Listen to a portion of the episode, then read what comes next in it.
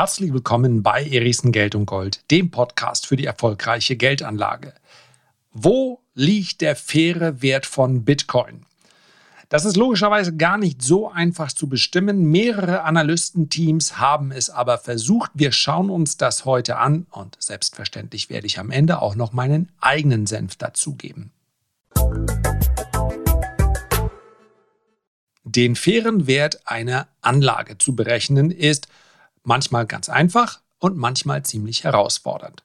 Wenn ich beispielsweise eine Immobilie fremd vermiete, dann kann ich den theoretischen fairen Wert relativ leicht bestimmen. Ich weiß nämlich, wie viel Miete ich bekomme und dementsprechend kann ich auch sagen, wie hoch ist die Nettorendite, also die Rendite nach Kosten.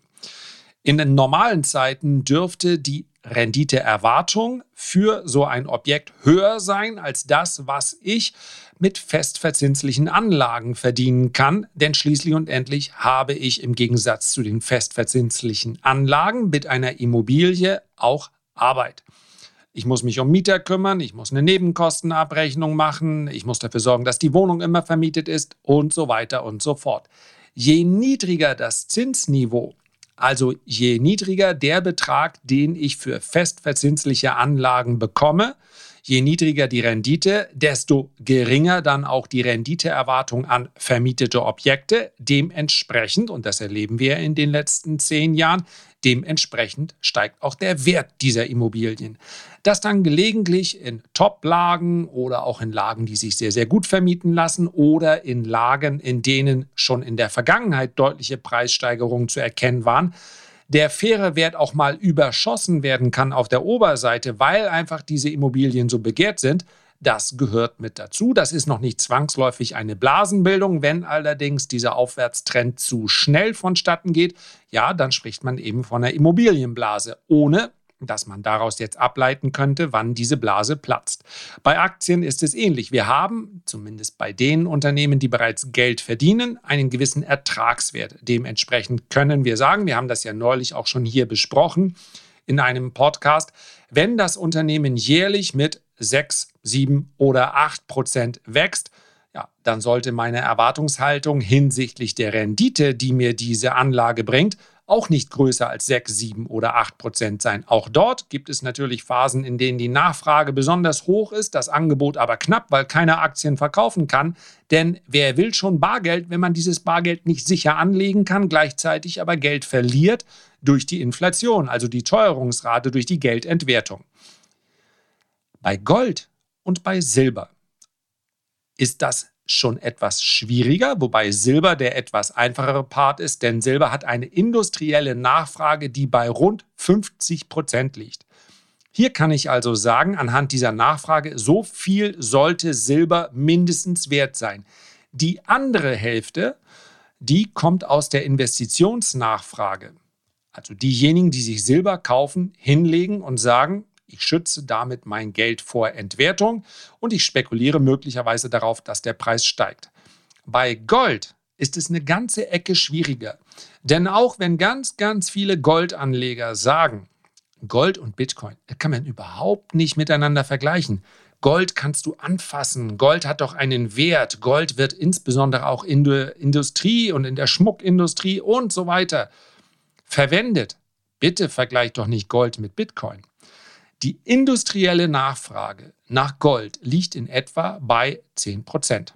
Das würde also bedeuten, wenn Gold ansonsten überhaupt keine Bedeutung hätte für die Geldanleger, die natürlich Grund der, aufgrund der Historie sich ergeben hat, ja, sondern nur die industrielle Nachfrage den Preis bestimmen würde, dann hätte Gold derzeit einen fairen Wert von etwa 180 Dollar, eigentlich sogar noch viel, viel niedriger.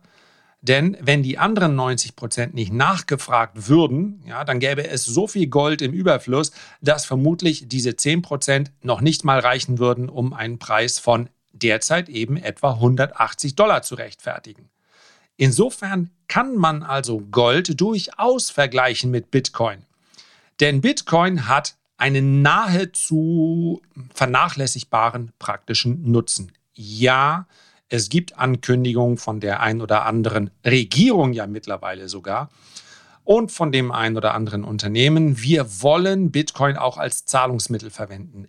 Aufgrund, ja, wenn man die Marktkapitalisierung in Relation setzt zu der Häufigkeit, mit der Bitcoin als Zahlungsmittel verwendet wird, dann bleibt da nicht viel übrig. Für mich, und das mag ein jeder anderer sehen, wird Bitcoin niemals die Geldfunktion in dem Sinne erfüllen, wie wir das im Alltag kennen.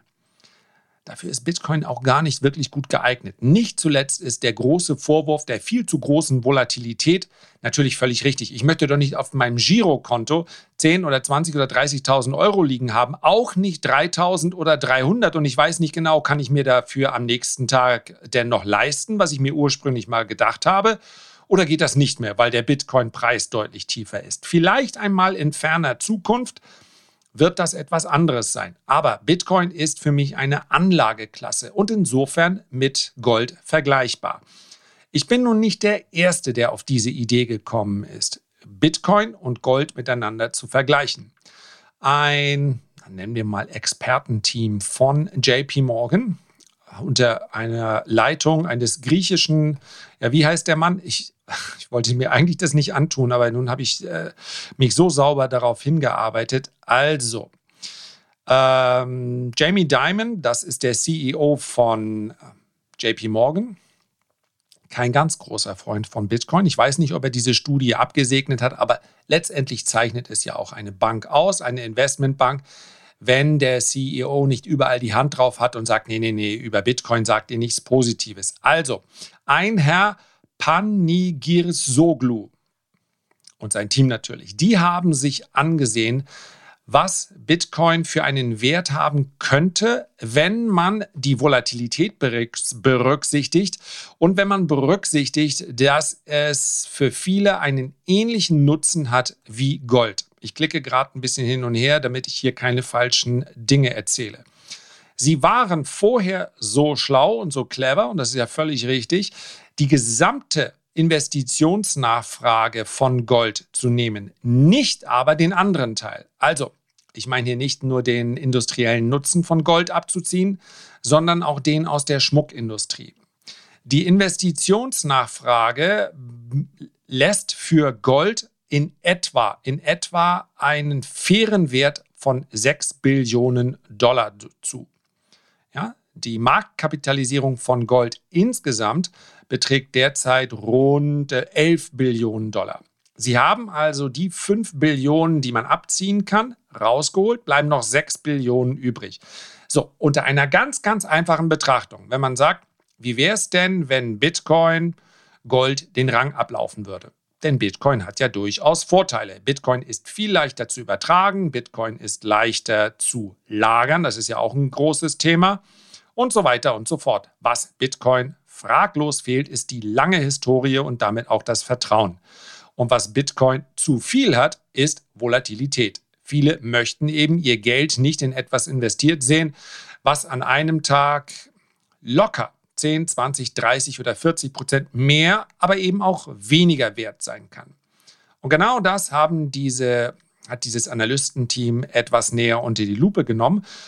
Und theoretisch könnte also, wenn Bitcoin die gleiche, den gleichen Stellenwert bei Anlegern haben sollte eines Tages wie Gold, theoretisch würde also unter dieser Betrachtung Bitcoin auf 6 Billionen Dollar steigen können. Das ist natürlich eine ganze Menge, wenn man bedenkt, dass Bitcoin derzeit einen Wert hat von 600 Milliarden. Schaut man sich jetzt nur die ja, nur die Schlagzeilen an. Und gerade auch, wenn man sich viel in diesem Universum bewegt, dann könnte man auf die Idee kommen, ja, Bitcoin hat doch Gold schon lange überholt. So ist es nun wahrlich nicht. Das liegt natürlich auch daran, dass sehr, sehr viel Gold in den großen Kellern der Notenbanken und der Regierungen äh, lagert. Ja? Deutschland hat einen großen Goldschatz, die USA haben einen Goldschatz. Bitte verschont mich jetzt mit der Idee, in Wahrheit ist das alles weg. In Wahrheit haben wir das alles schon ausgegeben. Dann ist es eben anders. Spielt aber ja für diese Betrachtung auch eine relativ geringe Rolle. Aber keine Regierung der Welt, keine Notenbank der Welt hat derzeit auch nur einen Cent, zumindest offiziell, in Bitcoin investiert. Und unter diesem Aspekt wäre natürlich noch reichlich Nachholpotenzial. Also theoretisch könnte die Marktkapitalisierung von Bitcoin auf 6 Billionen steigen. Aber wir haben zeitweise eine Marktkapitalisierung erreicht, die in etwa 10 Prozent der Kapitalisierung von Gold entsprach. Ja, allerdings wurden hier dann die Gesamtmarktkapitalisierung miteinander verglichen. Wenn wir jetzt nur die Investitionsnachfrage, also die Hälfte nehmen, dann hat Bitcoin teilweise sogar einen höheren Anteil an Gold gehabt. Momentan ist es wieder deutlich tiefer und ich weiß nicht, ob wir hier einen langfristigen Trend schon wirklich untersuchen sollen, weil der Trend einfach noch nicht so lang ist und weil die Volatilität von Bitcoin so hoch ist, dass hier natürlich auch allein schon die tagesaktuellen Schwankungen eine ganz extreme Rolle spielen. Genau diese Volatilität ist es ja, die aus Sicht vieler, und ich kann das auch verstehen, ja, es gibt eben einige Adressen, bei denen geht es nicht darum, hier mal 500 Euro oder da mal 5000 Euro zu investieren, sondern viele, viele Millionen Euro, Dollar oder Yuan. Und ob die so eine Volatilität aushalten, das ist dann sicherlich nochmal eine ganz, ganz andere Frage. Also, es wird davon ausgegangen, dass der Preis von Bitcoin erst dann zu Gold weiter aufschließen kann, wenn die Volatilität wieder nachlässt. Diese Volatilität hat sich Gold zu Bitcoin, beziehungsweise Bitcoin zu Gold, hat sich dieses Team genau angesehen. Und dementsprechend, und jetzt wird es natürlich ziemlich bunt, denn ja, bei der Volatilität kann es ja nicht den einen fairen Wert geben, sondern es kann eine Spanne geben. Wenn wir die frühere Volatilität nehmen, das heißt also eine Volatilität, bei der derzeit Bitcoin etwa sechsmal so volatil wie Gold ist, dann könnte man einen fairen Wert ermitteln, der zwischen 140.000 Dollar oder 23.000 Dollar liegt. JP Morgan hat aber gesagt, diese Volatilität geht tendenziell zurück. Das liegt natürlich auch daran, ja, dieser Halving-Prozess bei Bitcoin und so weiter. Ähm, das heißt also, äh, JP Morgan geht davon aus, dass im Zuge dieses Zyklus die Volatilität etwa auf das Vierfache zurückgeht. Und dementsprechend ist die Spanne dann natürlich auch kleiner und sie kamen Anfang Juni auf einen fairen Wert für Bitcoin, der in etwa bei 35.000 Dollar lag. Und deswegen ist diese Studie wahrscheinlich auch so aufsehenerregend gewesen, weil die 35.000 Dollar natürlich ziemlich nah an dem aktuellen Kurs sind. Man kann das Ganze auch noch etwas anders betrachten. Das heißt also, in dem Moment, wo die Volatilität weiter zurückgeht, kann dementsprechend der Preis auch weiter steigen. Ja, die Volatilität ist also das, was professionelle Nachfrage, also die Nachfrage von Institutionen davon abhält, zu investieren. Wir hatten Phasen ja, es, wenn man sich dieses Diagramm vorstellt, da in der Mitte verläuft also Gold und dann sind die Schwankungen von Bitcoin drumherum. Dann waren wir Phasen, wo man aufgrund der extremen Volatilität, die lag dann noch viel höher als das Sechsfache, auch sagen konnte, Bitcoin wäre 3000 oder 250.000 Dollar wert gewesen. Aber diese Spanne wird mit der Zeit immer kleiner. Denn auch wenn man es nicht glaubt, das ist so ein bisschen wie, äh, ja, das Problem, wenn man jeden Tag drauf guckt, dann hat man den Eindruck, Bitcoin schwankt immer extrem stark. In den letzten Tagen, ja, diejenigen, die regelmäßig draufschauen, werden es bemerkt haben, hatten wir durchaus Phasen, in denen die Volatilität deutlich zurückgegangen ist. Das ist jetzt noch nicht endgültig, das heißt also, wir werden auch Phasen des Anstiegs wieder haben, wo die Volatilität zunimmt und wir werden auch Phasen des Rückgangs haben, wo die Volatilität zunimmt. Insbesondere auf dem Weg nach unten. Nach unten, egal an welcher Börse, nach unten geht immer schneller als nach oben. Natürlich wird sich in der Praxis weder Gold noch Bitcoin dauerhaft, das zeigt die Praxis, wenn wir uns Gold anschauen, dauerhaft immer beim theoretischen Preis bewegen. Oft haben wir ganze Jahre oder Jahrzehnte, wo wir von diesem theoretischen Preis entfernt sind. Und diese Differenz zwischen dem theoretischen fairen Preis, wie gesagt, bei Gold, ja, bei Golf, ja genau, habe ich heute auch gespielt, war warm und war aber ganz gut. Also bei Gold haben wir ja schon eine lange Historie und nach dieser Historie können wir beurteilen, war Gold sehr häufig in der Nähe seines theoretischen fairen Wertes, ja oder nein. Und bei Gold nimmt man dann natürlich den Output. Ja, auch diese Stock-to-Flow-Model, welches es bei Bitcoin gibt, damit ist dann auch Schluss mit Fremdwörtern heute. Äh, das funktioniert natürlich auch im Goldmarkt und dort noch viel besser, weil wir dort die äh, jährliche Produktion und auch den jährlichen Verbrauch recht präzise bestimmen können. Fazit. Für all diejenigen, für das jetzt ein bisschen zu viel Stock-to-Flow, ein bisschen zu viel Analyse und ein bisschen zu viel könnte, hätte, sollte, wird vielleicht einmal war, dann nur ein Fazit. Aus meiner Sicht gibt es keinen wirklich nachvollziehbar errechenbaren fairen Wert, weder für Gold noch für Bitcoin. Denn letztendlich ist es natürlich immer im Auge des Betrachters, was etwas wert sein kann, welches tatsächlich einen geringen praktischen Nutzen hat und sich etwas anzuschauen. Und das kann man so eine Goldmünze, ja, wenn man die mal in der Hand gehabt hat, dieses kühle Metall, das hat schon was Besonderes. Das fehlt natürlich ein bisschen bei Bitcoin. Aber allein die Tatsache, dass ich Gold anfassen kann, und ich glaube, es ist bekannt, dass ich sowohl Gold, Silber als auch Bitcoin habe. Insofern gibt es hier für mich überhaupt gar keine Einstufung in dem Sinne. Aber allein die Tatsache, dass ich es anfassen kann, ist mal kein großer Vorteil, ein haptischer Vorteil, fraglos. Ja, aber ich kann die Erde in meinem Garten auch anfassen. Und das ist auch was ganz Besonderes. Einmal so richtig in so eine schlammige Erde eingreifen. Das hat auch was und sich dann im Kreis drehen und einfach mal den Regen genießen. Ich will das gar nicht lächerlich machen. Ich finde nur, das wird dann esoterisch und nichts gegen Esoterik, aber es hilft mir eben nicht, um einen fairen Weiß, einen äh, Preis zu bestimmen.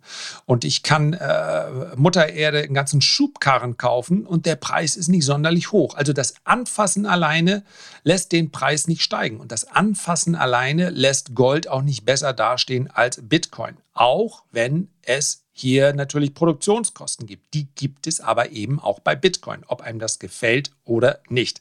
Ein fairer Preis der liegt im Auge des Betrachters. Deswegen glaube ich im Übrigen auch, die Skeptiker sprechen ja Bitcoin nahezu die, die Existenzberechtigung ab, weil sie sagen, das ist einfach nur so eine digitale Idee.